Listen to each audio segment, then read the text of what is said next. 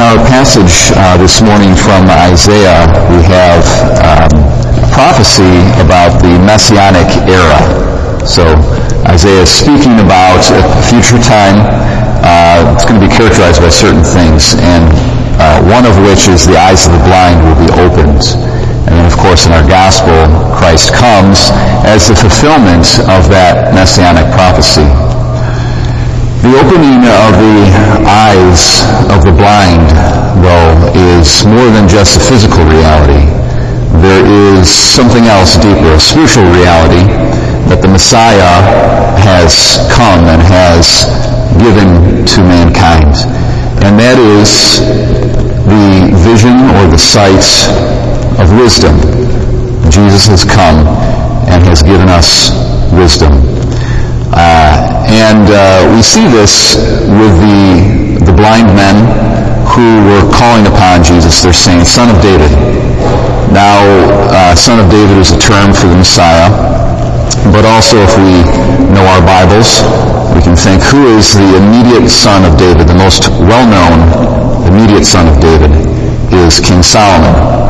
And Solomon was known, was renowned for his wisdom. And so here are these blind men who in many ways are not blind. They actually have humility, and in their humility they have wisdom because they're able to recognize that this is the wisdom of God. This man here is the embodiment of the wisdom of God who has come to give us wisdom. Now, I, I think one of the uh, kind of the, the biggest um, errors that people make is they believe that the presence of evil and suffering in the world is incompatible with an all-knowing, all-wise, all-loving, all-powerful God. And we, we hear this objection to God's existence, to his very existence, quite frequently. If God is all-knowing and he's all-powerful, he's all-wise, why does he allow evil, suffering, innocent suffering to take place, so forth and so on? And what is uh, there's a kind of a foolishness to it, and I think that we actually see that here at the end of a uh, passage from Isaiah. It says, "Those who err in spirit shall acquire understanding, and those who find faults, those who find fault shall receive instruction." And so God has fault finders. It's kind of um, amazing, but it's true that we can find fault with God. We can complain about God can criticize God. So God has his critics. And uh, the reality of it is, is that because God is all-powerful, all-wise, he knows what he's doing. He created the world, so he's got everything under control. He knows what uh, you know is going on, and um, he would not permit anything bad to take place, any injustice, any evil, any, any uh, innocent suffering unless he foresaw a greater good coming forth out of that. And uh, I think of um, within Judaism as a Jewish practice uh, when your your loved one dies on the anniversary of their death, you essentially you pray for their soul. And you pray a particular prayer, and in that prayer it's repeated multiple times that God is just, God is just, God is just.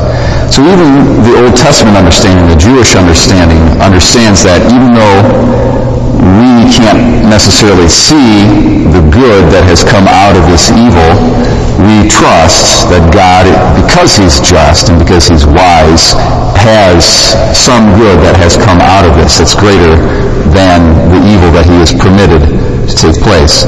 Now, how much more so for us Christians who have Jesus? The Messiah has come and he's opened our eyes.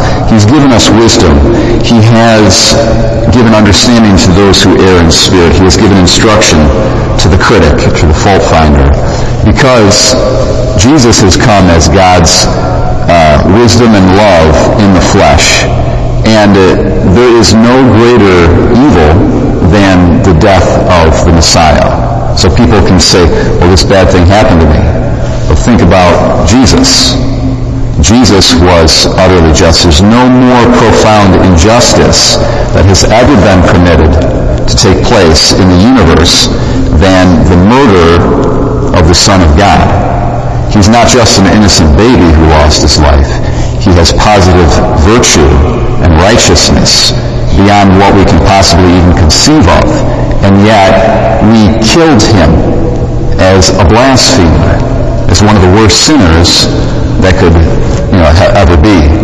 So that's the greatest injustice that has ever taken place. But we know that God permitted it because he foresaw that the greatest good ever would come forth out of that. And that is the salvation of mankind. And so it's the wisdom of God and his, his death and his resurrection that has come and has given us light and has given us instruction. And so that the fault finders would receive instruction and so that the eyes of the blind would see. And that's what we celebrate with the advent of our Lord.